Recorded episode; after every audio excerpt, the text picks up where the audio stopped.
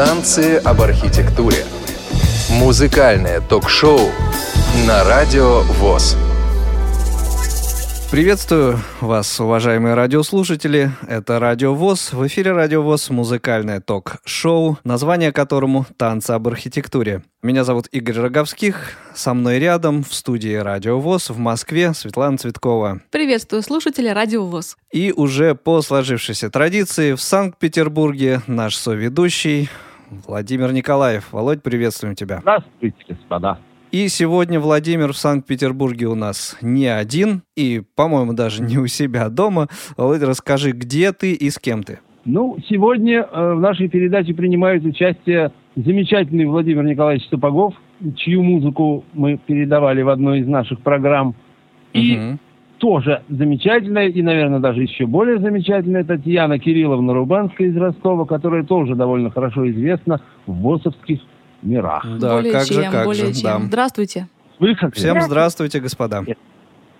Добро пожаловать в музыкальное ток-шоу на Радио ВОЗ. Вот, э, уважаемые радиослушатели, такая сегодня у нас дружная компания, в некотором роде такое ра- расширенное заседание клуба поклонников танцев об архитектуре. Что будем слушать, ребят, сегодня? Расскажите. Как-то вот в одной из недавних передач начала я вам рассказывать про незрячих композиторов старинных. И вот про одного из них я хочу Древних. вам рассказать. Это Феликс, он же Антонио, он же Де Кабессон. 1510-1566 год. Как видите, он родился раньше, чем вот тот нидерландский композитор Ван Эйк, про которого я вам рассказывала. Значит, это очень известный испанский композитор. Его имя стоит просто наряду с такими известными композиторами Испании XVI века, как Моралес, Виктория.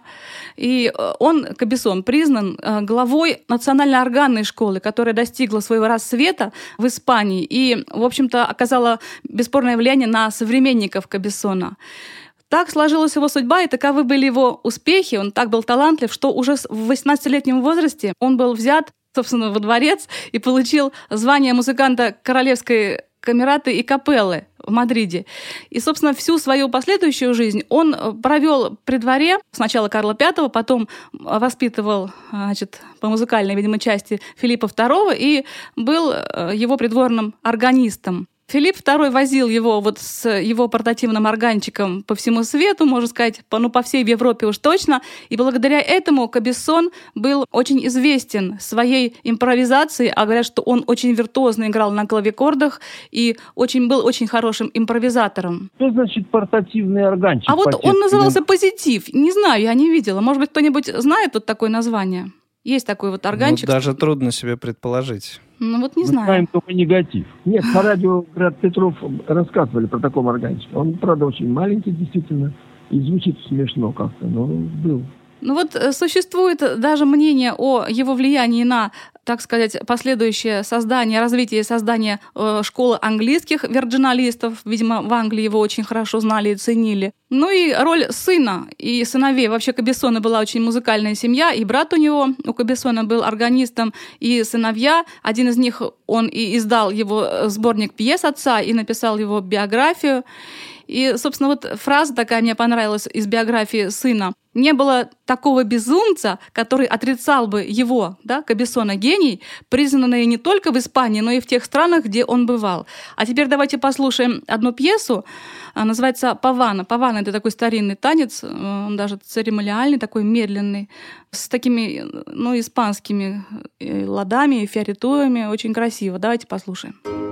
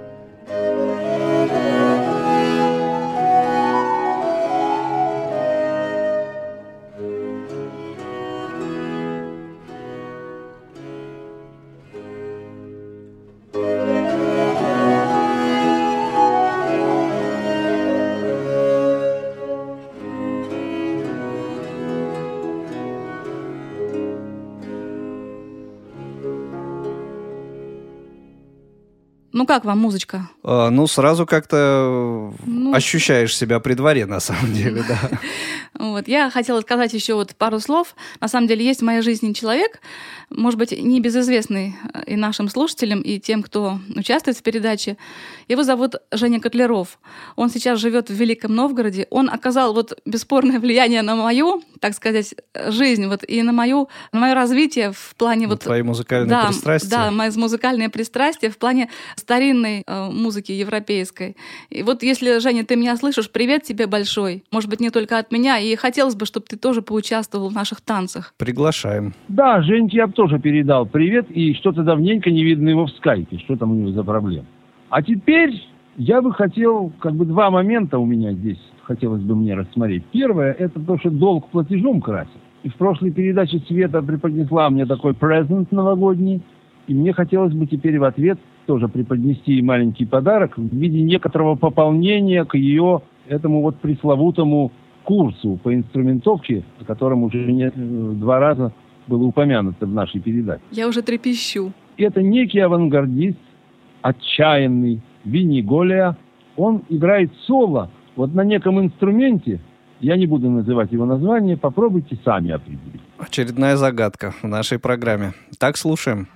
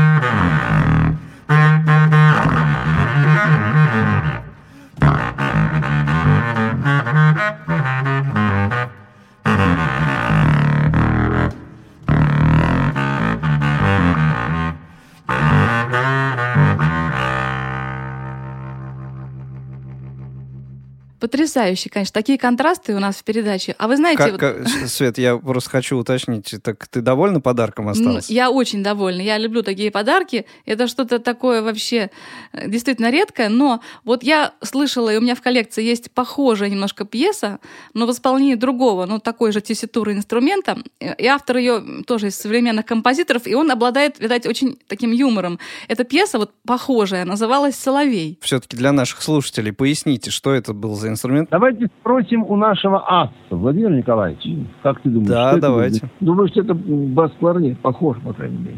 А что? Или какой-нибудь контрабас, потому что очень низко.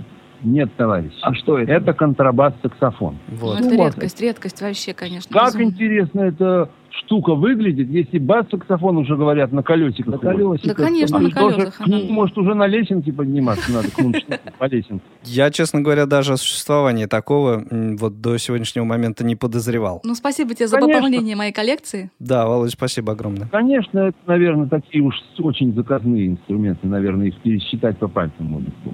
А теперь второй момент, который мне хотелось сегодня отметить. Значит, я получил такое письмо по имейлу от неизвестного мне человека, который, видимо, прослушал наш со Светой первый израильский альбом. И там, значит, был задан мне такой вопрос. Вот э, в альбоме есть песня «Хождение в Кейсарию». Так вот, человек спрашивает, кто написал обработку и где, если в интернете, где можно найти ноты. Я решил публично ответить на этот вопрос, потому что это довольно занимательно. Значит, дело было в 2003 году. Мы со Светой должны были идти на какое-то дом культуровское мероприятие, какой-то концерт, что-то еще, не знаю, не помню. Вот. Но страшно мне хотелось идти. Было совсем неохота, лень, дождь какой-то, еще что-то. И Света говорит, слушай, давай лучше песню запишем. И вот мы решили записывать эту песню «Хождение в Кесарию». Вот с шести вечера – до двух часов ночи, за эти вот, э, сколько это, восемь часов, была и придумана эта обработка, и, так сказать, эти партии были разучены. И тут же из буфера памяти они были записаны, и, по-моему, уже и к двум часам ночи они были уже и забыты. Вот это тот редкий случай, когда вот лень пошла на благо и на, так сказать, на пользу искусству. Поэтому вот мой ответ моему абоненту из э, так сказать, неведомому, в общем-то, мне достаточно абоненту. Поэтому нигде нельзя найти этих нот, поскольку их просто не существует в природе. Ну, можно послушать зато. Запросто.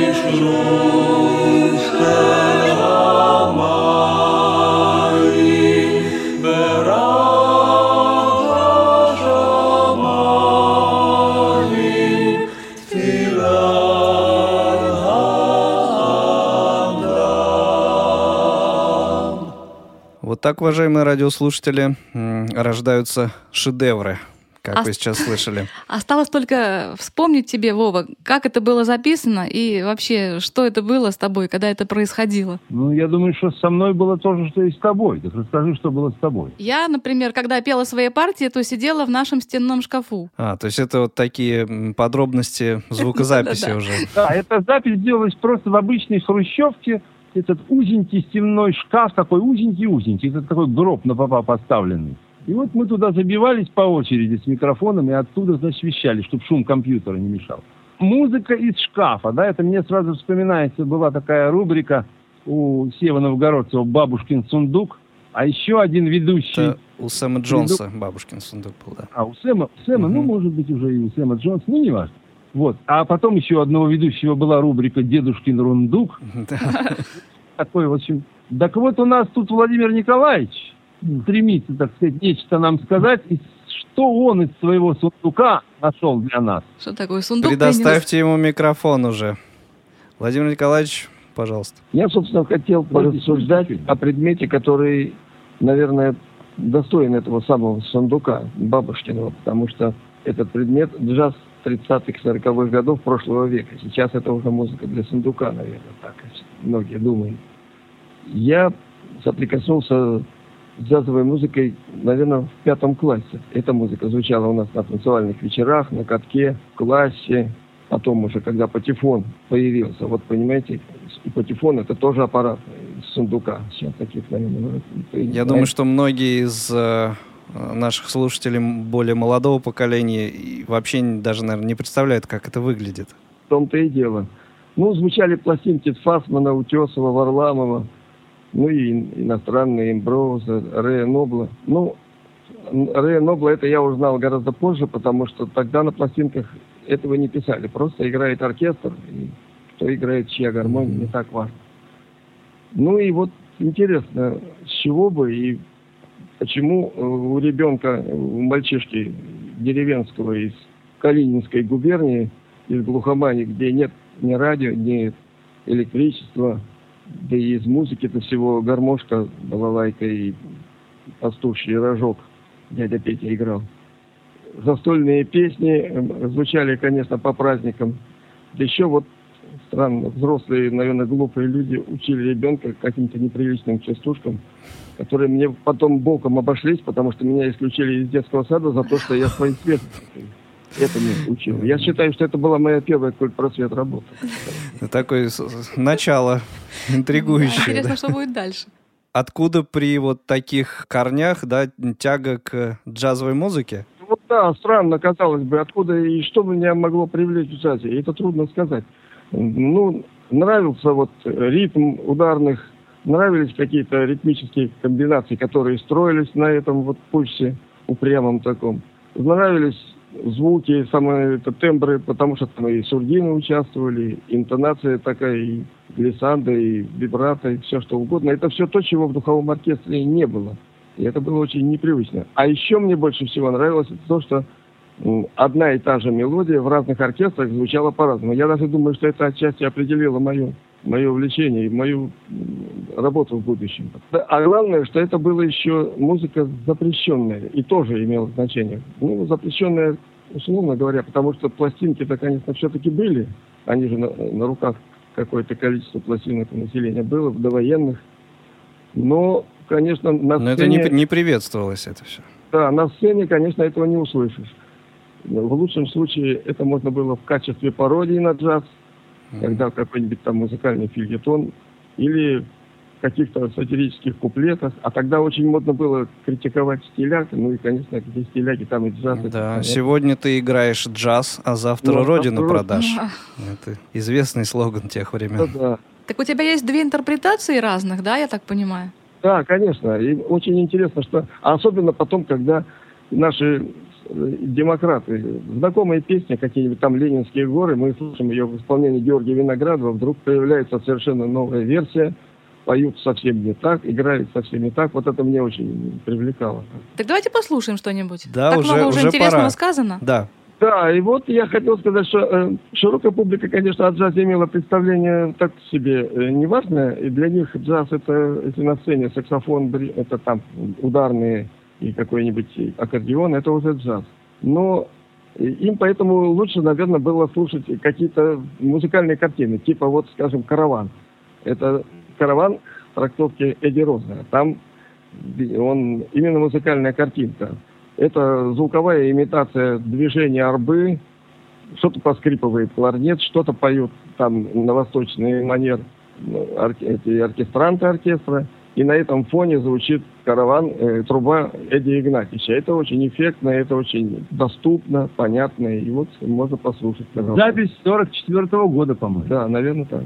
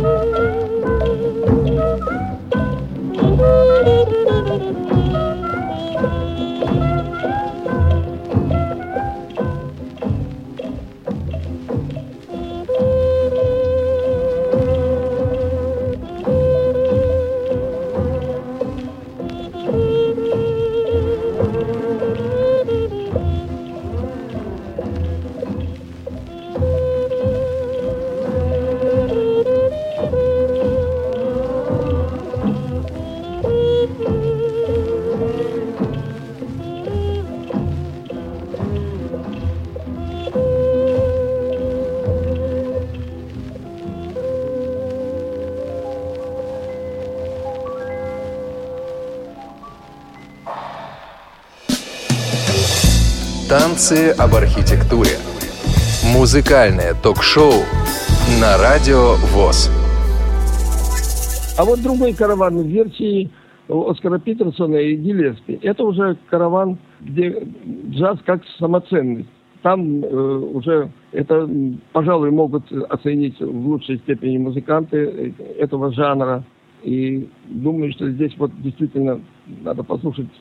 Видите, какой контраст если там была картинка, то здесь просто, mm-hmm. я говорю, такой профессиональный вариант. 30 ну, лет спустя, 74 год.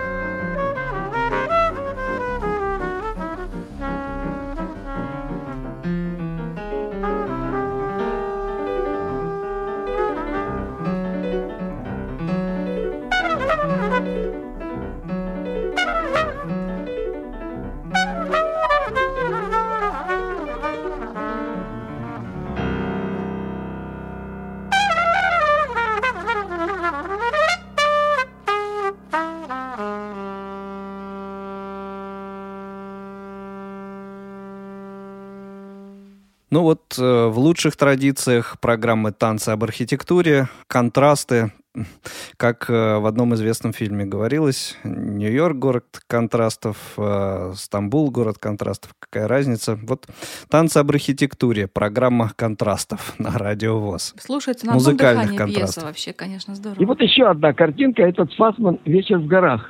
Ну, это румба, тогда латиноамериканские ритмы как раз входили в джаз, э, были модные. Ну, экзотическое звучание создается сочетанием флейты и сурдинами трубы.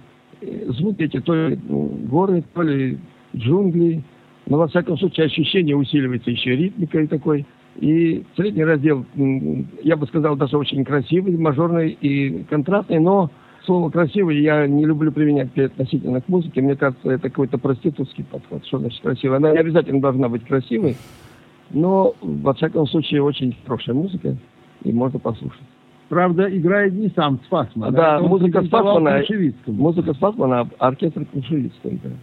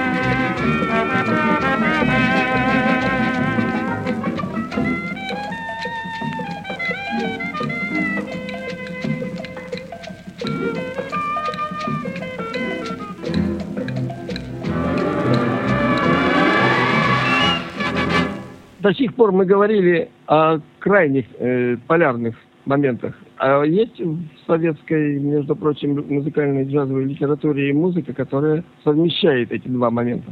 Скажем, на карнавале, это где и картинка есть, сама вот наглядность, и технические, так сказать, вот их... Пожалуй, джаз в музыке, а в тексте картины. Да, композиция с текстом, и, значит, есть какая-то литературная программа. Тема в оркестре проходит, и затем озорные такие импровизации на эту тему трубы и баритона саксофона.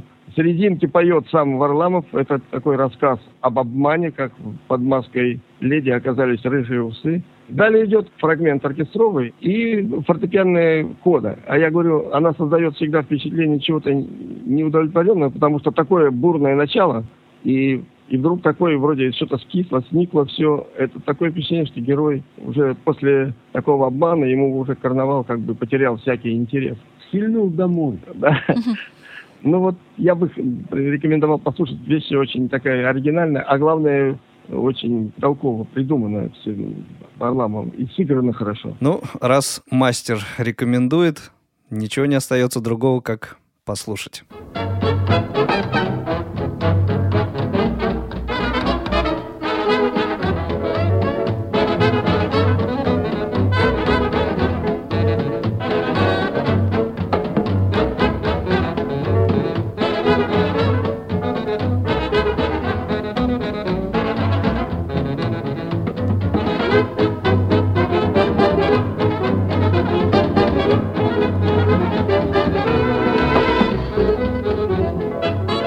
Thank you.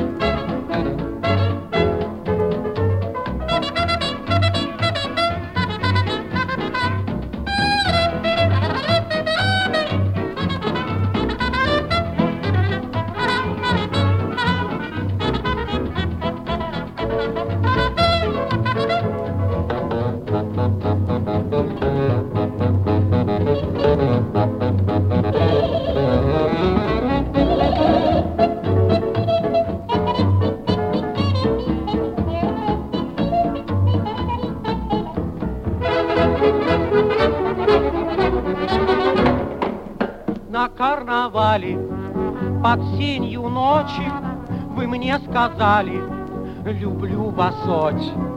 На карнавале вы мне шептали, да-да, шептали, я вас люблю.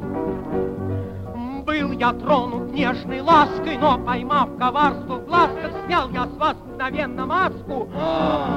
Под маской леди, краснее меди, торчали рыжие усы.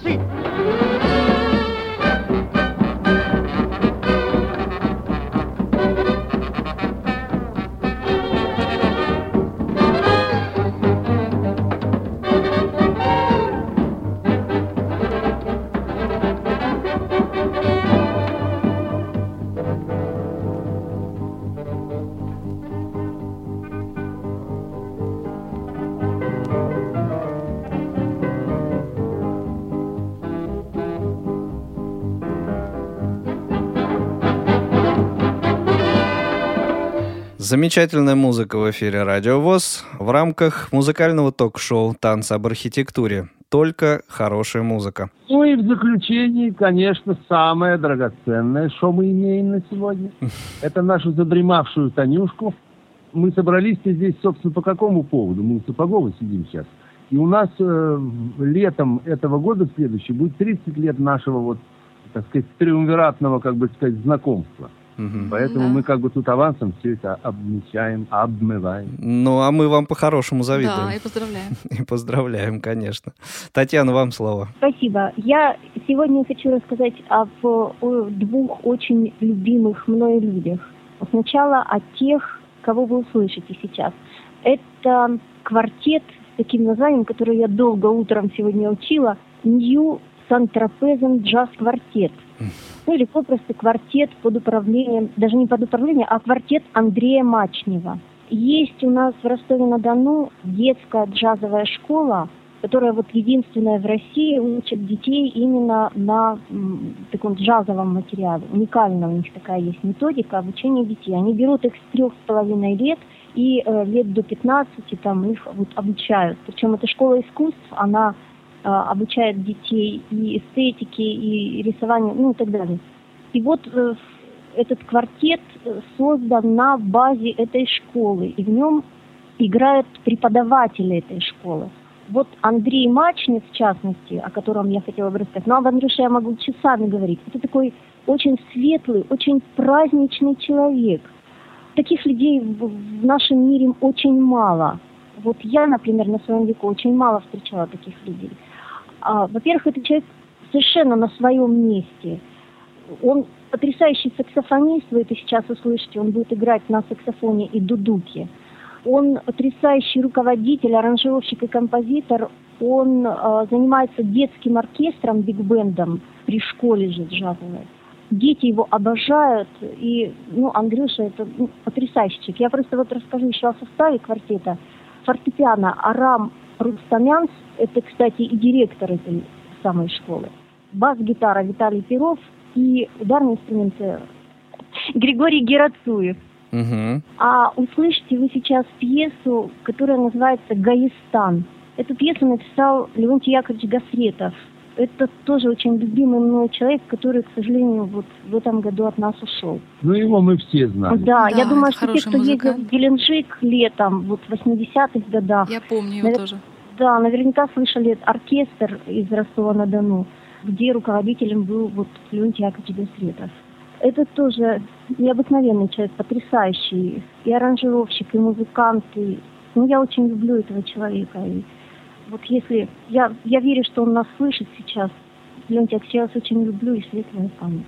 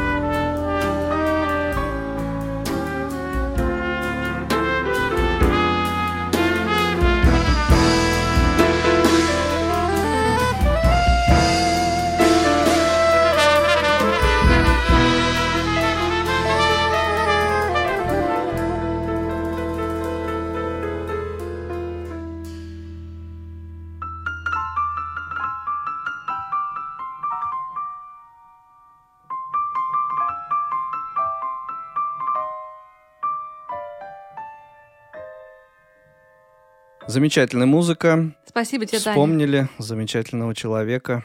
Татьяна, спасибо вам огромное за этот трек. Ну чего, и мы уже приближаемся к концу. И, значит, тут я смотрю, уже все себя более или менее порекламировали. И мы со Светой тут, и Николаевич у нас тоже уже звучал. А вот в заключение вот Татьяна Кирилловна нам сейчас поет что-нибудь. Ну, это а, одна из э, очень любимых мной песен. Ранний Олег Митяев, который, песня называется «Сон». Ну, всегда с песнями, которые я пою, что-то связано, но эта песня просто очень красивая, очень мне понравилась. Вот, собственно, и все. И не все, потому что аккомпанирует а, да, Шура да, Слепцов, да, всем нам правда, известно. Да. И записал он, он же звукорежиссер. И прежде чем мы послушаем эту запись, я думаю, стоит нам с тобой, Свет, поблагодарить наших с тобой соведущих сегодня из Санкт-Петербурга. Такая замечательная у нас компания сегодня получилась. Э, Владимир Николаевич, Татьяна, Володя, всем вам огромное спасибо. спасибо. Уважаемые радиослушатели, призываю вас расширить географию программы «Танцы об архитектуре».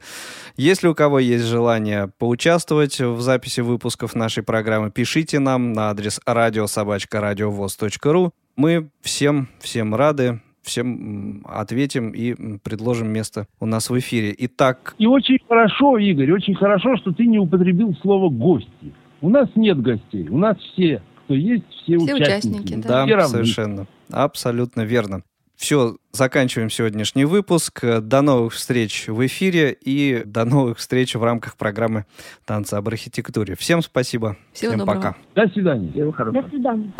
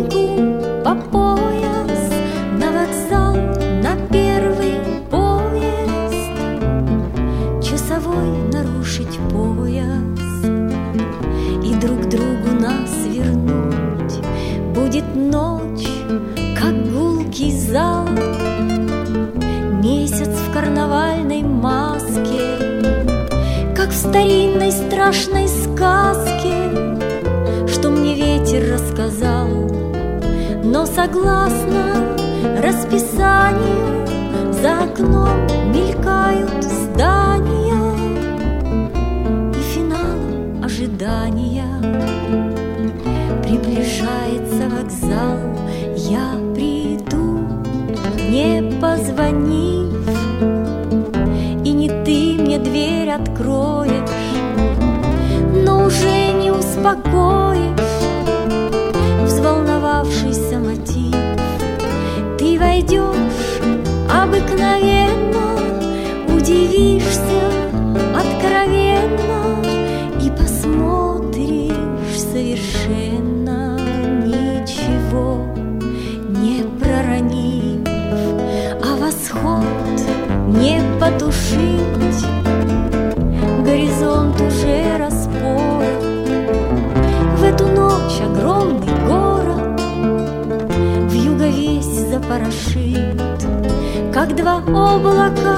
по небу Будет нас носить по снегу